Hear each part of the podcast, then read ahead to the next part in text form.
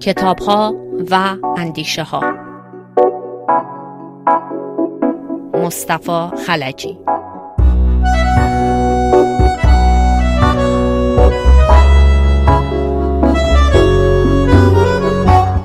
روانی پور نویسنده کتاب معروف کنیزو سالهاست که در آمریکا زندگی می کند. او در این سالها علاوه بر ادامه کار نویسندگی کارگاه را نیز برای آموزش آنلاین داستان نویسی برگزار کرده و همچنان به این کار ادامه می دهد. خانم روانی پور در گفتگو با بخش فارسی رادیو بینالمللی فرانسه درباره این روزهای خود چنین می‌گوید من در حال حاضر دارم روی رمان ساعت پنج کنار دریاچه کار می‌کنم. در کنارش یه شعرهایی دارم تحت عنوان دنبر که هر از گاهی به اونا هم می‌پردازم.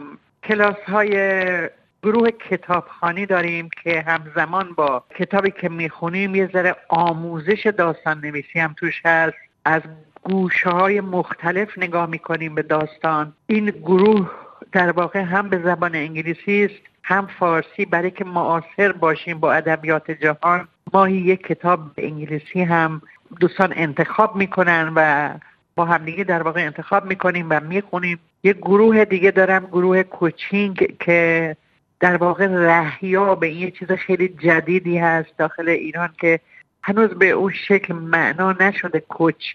این دو سال پیش من همینجوری شروع کردم. course های متعدد درس های متعدد دیدم و رهیاب یا life coach شدم. در نتیجه اینو با دوستانم شاگردانم اینا در میون گذاشتم. یه گروهی داریم به نام گروه coaching که ما برنامه هفتگی میریزیم برای خودمون و هفته به هفته هدفمون رو مشخص می‌کنیم و زندگیمون رو و, و همدیگر رو در واقع یه جوری هم پشتیبانی می‌کنیم هم چک می‌کنیم که کارامون رو کردیم یا نه. این بچه ها از سراسر جهان هستن و دیگه خدمت شما که بگم اهل غرق ترجمه شده و یک نویسنده آمریکایی داره روی چیزاش کار می‌کنه. اینم به زودی امیدوارم بتونیم که منتشرش کنیم.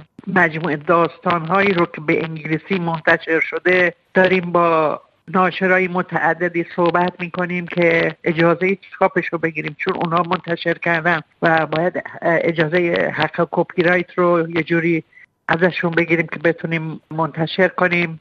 دارم میرم بنیاد پژوهش های زنان ایران. منو دعوت کرده به فلورانس. یه کنفرانس هست سیومین سالگرد بنیاد پژوهش های زنان ایران که منو دعوت کردن. اساسا تجربه آموزش آیا در اون دوره‌ای که در ایران بودین شما در حوزه داستان داشتین یا خیر؟ بله بله من داشتم گروهی ببین گروه کولی ها گروه کولی ها رو من حدود 20 سال پیش رو انداختم و این اسمش هم گذاشتم کولی ها در واقع چون ما نه جایی برای دور هم جمع شدن داشتیم و نه امکاناتی به ما می‌دادن. هر جا پیش می اومد این گروه تشکیل جلسه می‌داد و کارمون داستان خانی بود و بحث و بررسی داستانهایی که دوستان می نوشتن و گاهی کتاب های دیگه. اینجا که اومدم یه گروه کولی ها اینترنتی رو انداختم که متاسفانه سایتش رو حک کردن تو جنبش سبز. یعنی دیگه من دسترسی به اون سایت ندارم ولی آموزش دادیم. بعد از از سال 2012 یعنی الان حدود هفت سالم هست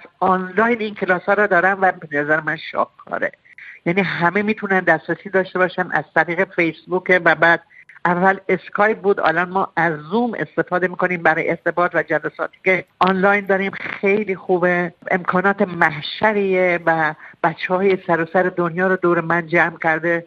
هم خودم انرژی می‌گیرم و هم بچه ها انرژی می‌گیرن و با هم.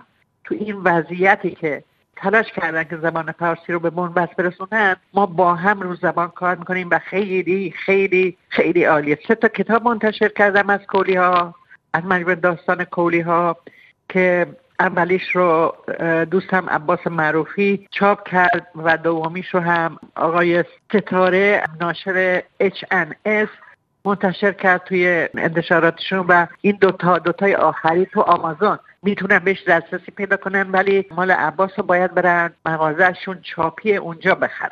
اگر بخواین از نظر مضمون به داستانها نگاه بکنین داستان نویسی در کلاس های داستانهای شما چه سیری رو طی کرده؟ دغدغه کسایی که میان در این کلاس ها شرکت می‌کنن دقیقا چی هست؟ یکیش واقعیتش اینه که مهاجرت و مشکلاتی که بچه ها باش روبرو هستن یکی گذشته هولناکیه که همه اینا گذراندن از نظر تاریخی ورود به انقلاب ورود به جنگ و اون مسائل و مشکلاتی که پیش اومده و دست و پنجه نرم کردن با انواع و اقسام غصه ها و این و جا انداختن دوباره خود در جهان و دوباره سازی زندگی نوسازی زندگی.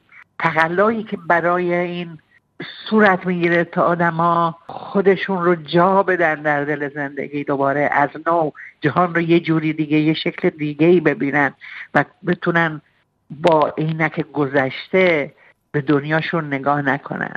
زنان در عرصه داستان نویسی و رمان نویسی خب فعالتر شدن. الان هم در ایران کتاب های زیادی رو زنان منتشر می‌کنن. شما نظرتون در این مورد چی هست؟ این فقط خاص ایران نیست. در سطح جهان چنین چیزی اتفاق افتاده. شما اگر که نگاه کنید به کتاب هایی که در ماه تو آمریکا چاپ میشه روز به روز زنان بیشتر رو میارن به نوشتن. برای اینکه خانمها بیشتر می‌تونن حرف بزنن چیزی رو مخفی نمی‌کنن. با خصوص اینجا خاطرات نویسی. یکی از ژانرهای خیلی مهمیه که پرفروش هم هست. ولی من آخرین بازمانده عصر قدیم بودم که در یک محیط مردانه کار کردم. بعد از اون خانمها خیلی اومدن رو به طرف کار کردن. خانم آقایی و فرخانده آقایی بودن. خانم شیوا عرستایی بودن. خانم آخی فرخانده حاجیزاده و خیلی های دیگه. بنابراین الان دیگه نمیشه بگی که ادبیات خاصی گروه خاصی. همه می نویسن چون همه داستان دارن برای, برای بازگو کردن و جرأتش رو پیدا کردن. چون تو ممکنه داستان داشته باشی ولی جرأت بیانش رو داشته باشی.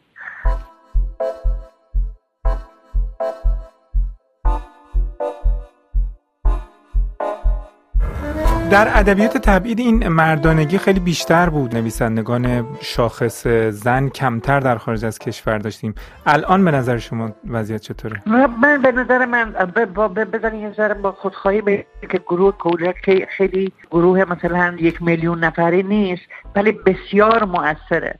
بسیار مؤثر در این عوض کردن خیلی چیزا. حتی مثلا به فروش رساندن یک کتابی یا بالا آوردن یک کتابی جلسه ما بچه ها وقتی وارد میشه مثلا یک کتابی منتشر میشه ایرانی خوب اولین کسانی که این کتابا رو می‌خرن بچه های کولی ها هستن که مثلا ما یاد گرفتیم چه جوری کتابا رو بخریم چه جوری ارزش کنیم چه جوری راجبش بحث کنیم. فکر می‌کنم که این به زودی عوض خواهد شد. به زودی عوض خواهد شد و در واقع در, در حال عوض شدنه.